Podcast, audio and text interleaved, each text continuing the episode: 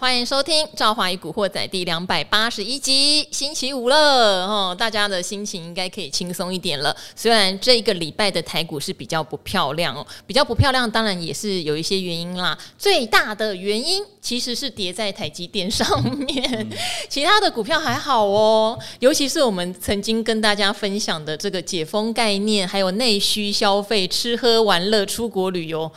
哎，这个涨不停哎，涨到我觉得有一点匪夷所思的地步。前几天有人在我的理财达人秀频道留言说，赵华，请问星宇航空到底在涨什么？我看了以后就想，没关系，我把这个问题丢给今天来的来宾好了。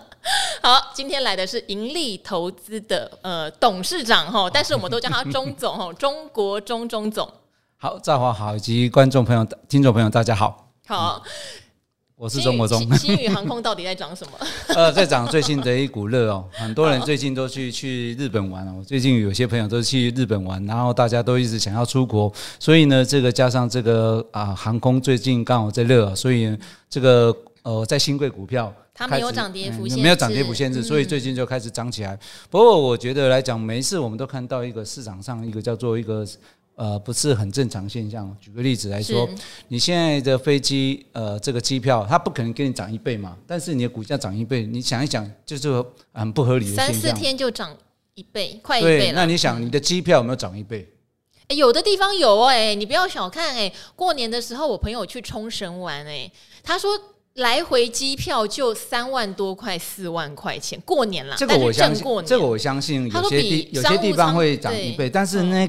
个票的部分是占在公司的一部分，它股价是占整个公司的一部分。所以呢，如果你这样去比照这样，我觉得如果是说你想要买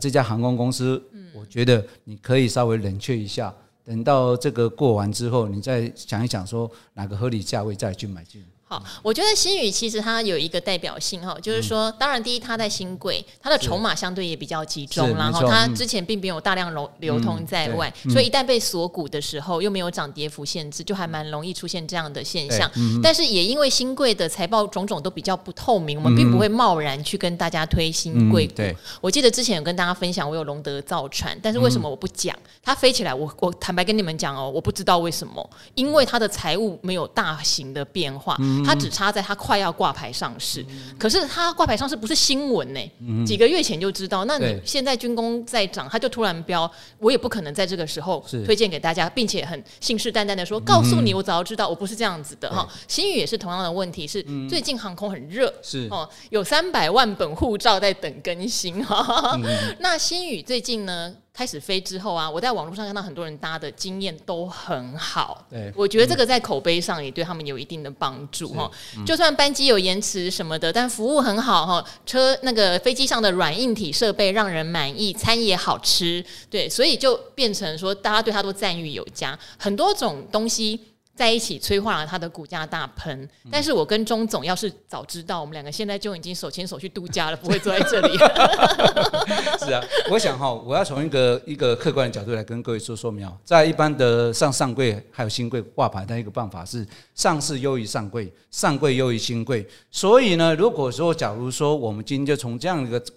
设置财报这个放置不同市场的角度来看的话，那好，如果今天的星宇这么好。就是说这个产业非常棒的话，同样的上柜跟上市，你就来看航空公司，包括华航跟长荣航，它是不是会飙涨？如果是说放在绩优应该算比较好的市场的这个两位的学生都没办法飙涨。那另外一个市场，它是相对财报，像如刚刚赵华所讲的，它财报不是那么透明的情况之下，它的股价是大涨，这样相比较你就很清楚什么样就过度上涨，什么叫做。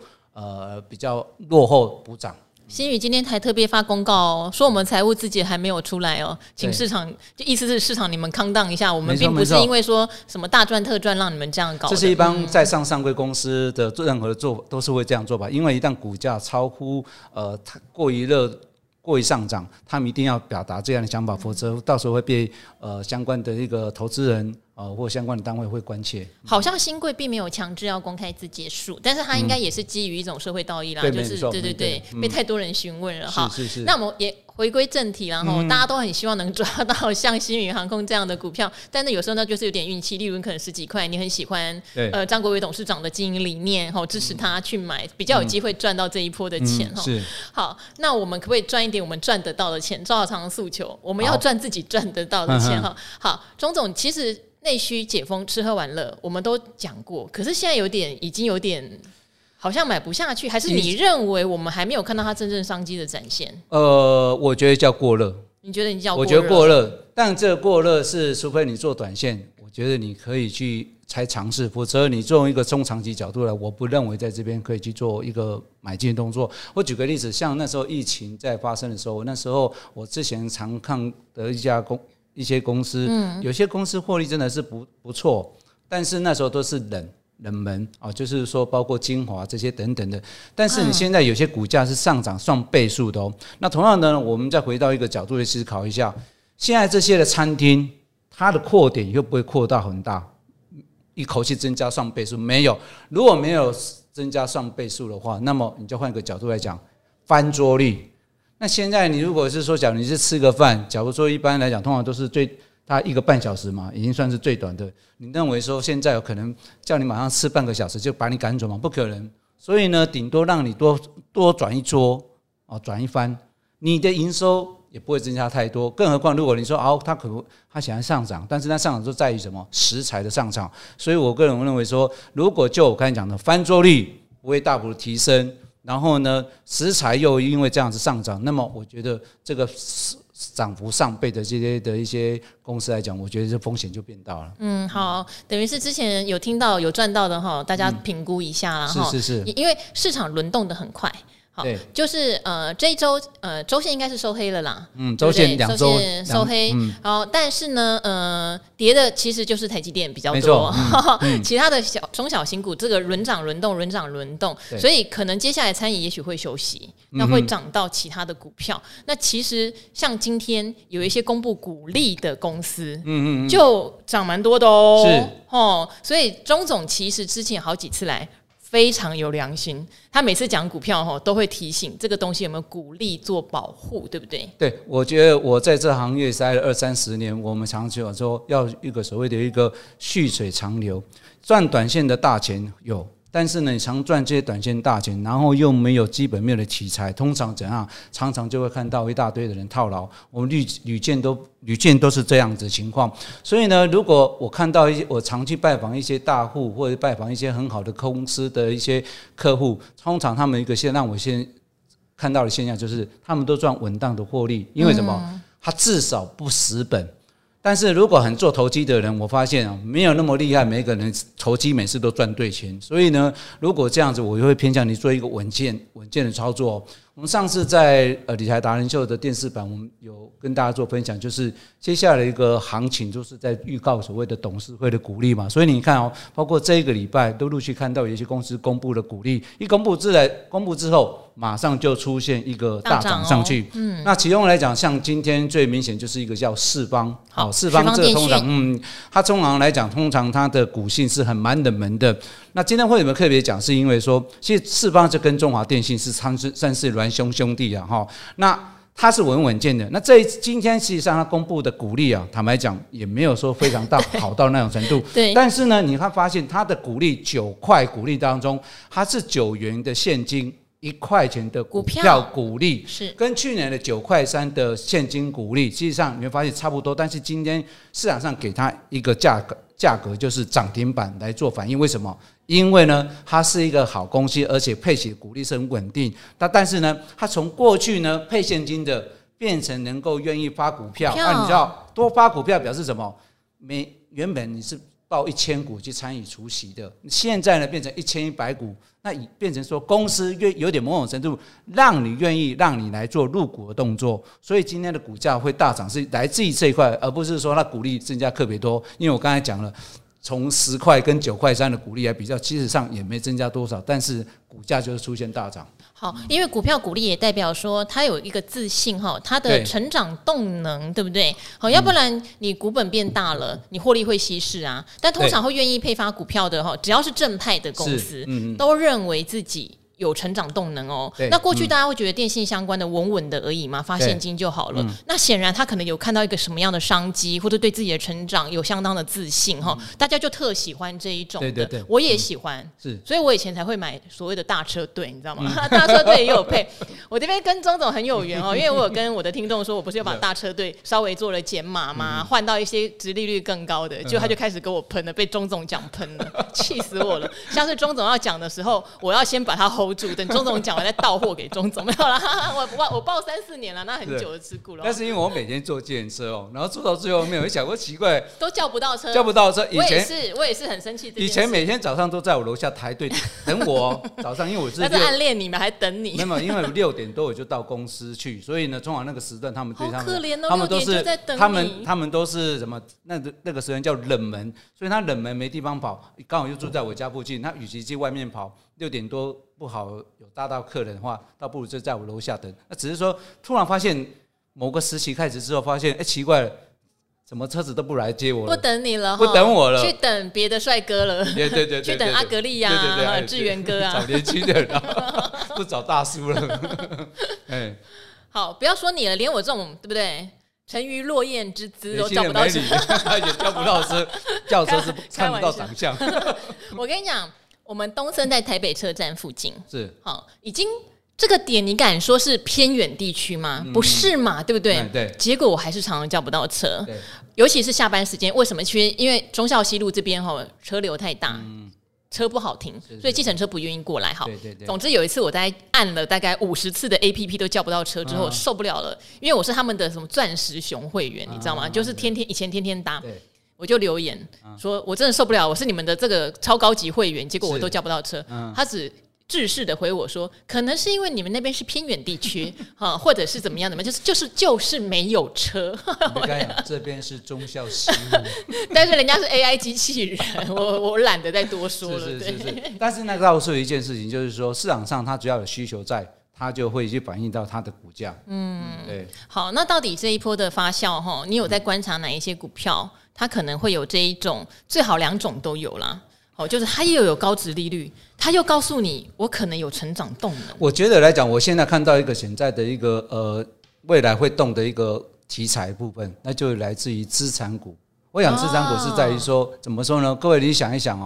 哦，有一些资产股它已经动了，包括早期我们一直在讲裕隆这些等等哦。从净值去算哦，或者像阿，它是题材股。哎，如果像阿格力之前他们所讲的市电都是资产股，那些都它又反映到它会涨，又不是因为它有资产跟那个基本。但是我现在讲的资产股是我的角度是在于说，你发现哦，餐厅在上涨，过去呢餐厅这些业者就说啊，跟房东讲说。哎，我因为疫情，没有客人来，那所以呢，你可以房租帮我打折。对，啊有。那我问你呢，当你的这个客人每天都在那边排队大排长龙，你是一个房东，你在那边看你会怎样子？我当时我体谅你，我现在总该把一些房租该涨回来嘛。那对于一些相关的公司、资产公司，它更是有间接的这样的一个效应。所以我觉得，如果这一波。你房地啊，一些餐厅的一些业者，我觉得不见得要去买下去，你倒不如可以转到一些比较住在市中心哦，有一些资产题材的公司来讲，我觉得可以去做这样布局。一来，除了我刚才讲了，它像餐厅的房租上涨，间接也会影响到其他的商业店面。更何况未来大家预期下半年慢慢的就会所谓的景气就会回升上来，所以我认为说，假如说这一波有一些高股息的资产的殖利率的公司，我觉得倒是可以去做一个下一波的一个期待。欸，我觉得钟总真的是点醒了这件事情，因为过去2年台湾是因为美国是解封比较快的啦，所以美国调整 CPI 权重，把租金上调，那很多人说他们的租金已经涨一大段了，所以也到了一个高原期，不要太担心租金占这个比重高的问题。但台湾不是哦，台湾我自己的好朋友在做连锁的一个蛋卷，可能先不要讲它是什么，它都是直营店，所以房租的压力都在他身上。那他的房东有几家大店的房东很好，就给他打6折。那现在陆陆续续恢复，观光客也要来，因为主要卖观光客嘛，哈，他也就跟房东在说，哎，那这个6折我们就慢慢再协调，看怎么把它加回去。良心房东、良心电商、店主，对。但是确实哈，过去打折的房租现在有可能反而往上，这个会上来，因为前2天如果你有注意到东森我们这边新闻台也有报道这个国内的。这个所谓的房租指数，上涨哦，而且还提到说南部上涨的比台北北部还高，我们自己的 CPI 要重编一下。所以呢，你要想一想哦，你要想这一块，如果假如是这一块是有这样情形的话，那我跟你讲，那部分的房东或者是地主，他慢慢的就会可能在原来的房租开始就会慢慢怎么调整回来。所以我觉得这一块来讲，是目前我觉得看到市场上还没有。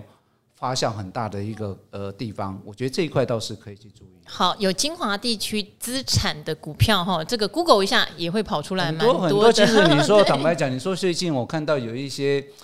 饭店业者哈，也算哦，他已经开始在涨哦。但是你说饭店那些不是新饭店哦，是老饭店。你说他真的是反映到他的那个客人来客数变很多嘛？我跟你讲还好，我觉得那大家都要考虑到那一块土地。例如说可能资产增值呢，或者是做什么做变更，做任何的一个商业用途，或做任何的一些其他变用途，所以我觉得这一块部分，我最近是看得到好多地方的这些的一些土地已经开始有做这样的一个现象了。好，所以这边的话呢，我相信一定会有人讲说啊，可是很多科技业呀、传产啊，他们都觉得今年景气很差啊，所以可能反而会有人不管是倒掉或缩编啊。但是刚刚钟总讲的是比较偏服务业、餐饮业、市中心这些地方有资产的就不一样了。过去受创最深的就是这些，但现在他们的租金要从底部上来了那当然。很多的科技业什么，他们可能会面临一些营运的逆风，我觉得那个不太至于造成租金市场很大往下掉的一个状态。尤其是如果现在大家会觉得现在利率高嘛，买房子有点觉得痛苦，因为房贷可能会比较贵，再加上有些打房政策大家都在观望，这个租金行情要掉是有点困难很难。所以我觉得就像 我有个想法，就是最近的通膨一直上涨上来，对一些我们观众朋友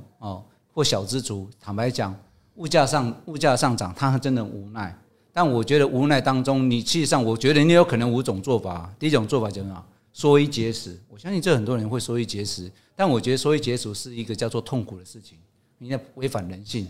第二个呢是什么？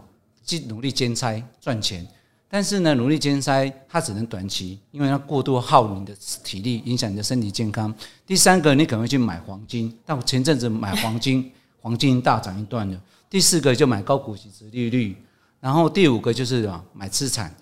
土地，但因为你没那么多钱，所以如果我过去我们常看，只要当遇到一些通膨上涨的时候，不外乎就是这5个步骤。所以以我现在来看的话，我比较长期会建议说，买一些高股息殖利率。那因为高股息殖利率有些已经有上涨，那我觉得现阶段看起来这些资产的或者一些高息的都还可以当作是一个泡沫的重金。好，也要留意了哈，因为其实钟总从去年12月刚复出，然后来上达人秀到现在，诉求的都是帮我们筛出蛮多的高股息殖利率股。那现在董事会陆续要开咯哈，要公布股息政策了，会有很多像刚刚讲今天释放这样的例子哈，会陆续的跑出来，所以大家可以提早做一点布局，然后不要换来换去，因为有时候你去追那些很标的股票，烫到的时候你自己都你想要这个哈，我就讲到一个今天的市场上的盘面上的新闻了，这是各大报新闻线，这就是金管会他愿意。让金融股愿意去做这个资本攻击，但各位可能一大早就发现，其实一大早的时候金融股好像特别强，然后突然又变成降温，那为什么？因为呢，它让你是用资本攻击，只不过是你一个人从左边拿出来跟右边拿出来，还不都从你的口袋增加出来，所以你会发现它有特别调的时候，政府我开放给你用这样资本攻击来做配股，但是呢，要经过。就是董事会。那各位你想，如果是站在一个董事会的角度来讲，我现在赶快把股利拿出去，跟我未来还有一些不确定的一个所谓的产业的景气风险问题，宁可这样子的话，他宁可怎样会稳健的去做一个发放。所以你后来就发现到金融股的强度就没有像早盘一开盘那么强。我现在强调就是说股利的部分你要。去猜测说董事会他现在会发多还是发少，所以我刚才才说，有些公司的董事会鼓励会，哎，去年赚很多钱，那现在公司订单还不错，哎，他鼓励就可以很客气的，算比较豪放的发出去，就像我刚才讲，像兆华刚才所讲的，四方类似有可能这种情况。但是如果像我刚才讲金融股，马上跟你做对照，因为呢，有些还要在做，还在做什么疫情的赔偿嘛。哦，所以这些人鼓励可能或许就会受到一些影响，所以相比较你就可以知道，你要做预测鼓励的时候，你一定要稍微多思考一下。好，等于说金融股我们今年比较大部分啦，当然少部分它没有受到之前所谓股债双杀影响的也是有，好，大部分比较不要用股息殖利率来评断今年的金融股啦，应该这么说，但是也可以往好处想，往好处想就是它几乎所有的变数都拿掉了， 对，因为如果今天是金管会强力介入，导致你没有办法，有钱也发不了的话，我觉得影响会比较大，投资人会还是很 care 这个股利今年没有发出来的问题。那现在是交由公司自己决定要发不发，我想公司会因为听投资人的声音，总是会有一个比较折中的做法，没错，不会到被限制不能发，就会恐慌哦。是那现在没有这个限制了，对。那股债的问题，我想也短期上看起来都蛮不赖的，没有得到没有太大的减损的问题，所以等于它最糟糕的事情是都过了，没错。但是恢复正常的循环，也许部分的金融股要到明年。这个大家就可以自行做一些评估，最坏的过去到底有没有代表会多好不一定，可是至少没有再坏这样子。至少我们可以看到一月份或二月份指数，包括国外的或者台湾的指数都上涨。如果单纯就这个条件来讲的话，对于一些主要属于投资型的一些金融公司来讲，它至少可以做一些回冲回来，甚至可以做更多。那一月份呢，就看刚刚我们所讲的，看的包括这些餐厅业者或者这些消费业者，尤其我前几天看。刷卡量还有很多人创新高，所以呢，比较孝金的那一块也不错。但是呢，它是究竟是在12月份、1月份是属于短期的现象呢，还是说真的是景气已经完全回升上来？我觉得如果在就我过去长期在金融业者这边的角度来看，通常会再做一个多一些时间观察。所以为什么我说如果要做金融股这样的一个股利的出现起行情，我建议你等那个第二季完之后。到6、7月的时候，你再去做一个定夺，因为呢，真正市场上关键的重点会在第二季，因为那个是决定你的库存消化的是不是如市场上所预期的。因为现在大家都认为，今年上半年大概就是一个库存的一个消化的最后阶段。问题真正最后重点会在落在第二季。好，董总的看法跟我不谋而合，我今天还没对稿，因为常常提醒大家，第一季成绩结出来再差都会告诉你早就知道了，是，甚至第二季不好也早就知道，但是第二季有一个很重要的任务，4月开始陆陆续续会有开下半年展望的法说，你这时候下半年订单有没有强力复苏，你总要有感觉了吧，你不能这个时候还在讲不知道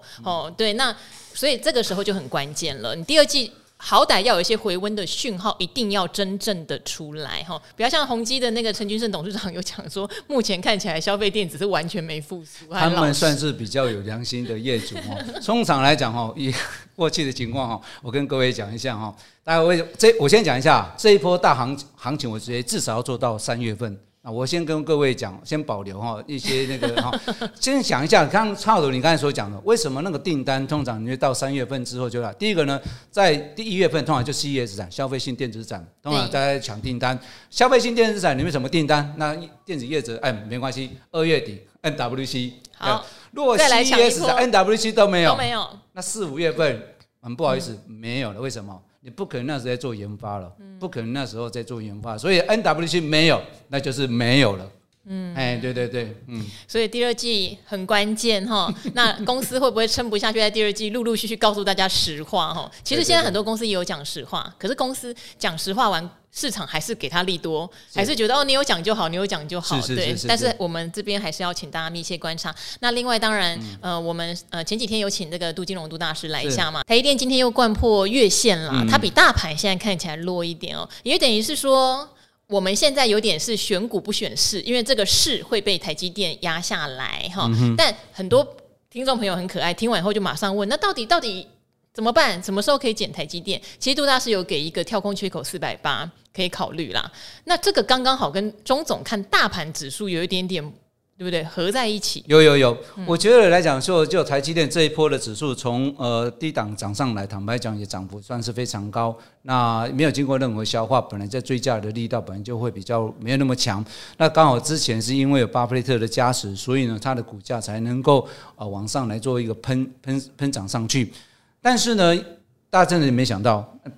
怎么那么快把这个怎么？波克夏就把它卖掉了，卖掉86%，真的这是超乎市场上意外。所以呢，现在卖的都是应该会偏向之前的法人的押宝，而认为说他应该会押到应该做中长期的一个规划。那所以现在会把它卖掉。那这卖掉呢，大家知道是市场上资金呢，它一直没有出去。坦白讲，我们现在看资金是没有出去。既然是没有出去，那么市场上资金就会去找一个地方去 parking。看起来的话，现在目前是比较集中在这个所谓的一个上柜市场。上柜今天的指数，你如果有去看，第一，这几天的一个高点，坦白讲，离回档的幅度并不是很多，甚至还有随时创新高。那外资的部分，今天我看外资今天就是偏向是做一个卖超，卖了116亿。短时间，我个人认为说，就现阶段啦。国外的景气不是很稳定，加上长期有人唱歌，有人唱音，所以呢，这个部分就不是那么稳定。既然不是那么稳定的话，就造成为什么说今天的内需股仍然还很强劲？为什么？不管你唱歌唱音，我还是照常吃饭，我还是照常去，我还是照常唱歌，对，照常还是做什么都还是正常，因为呢，那都是未来的事情。所以呢，短时间市场上你会发现这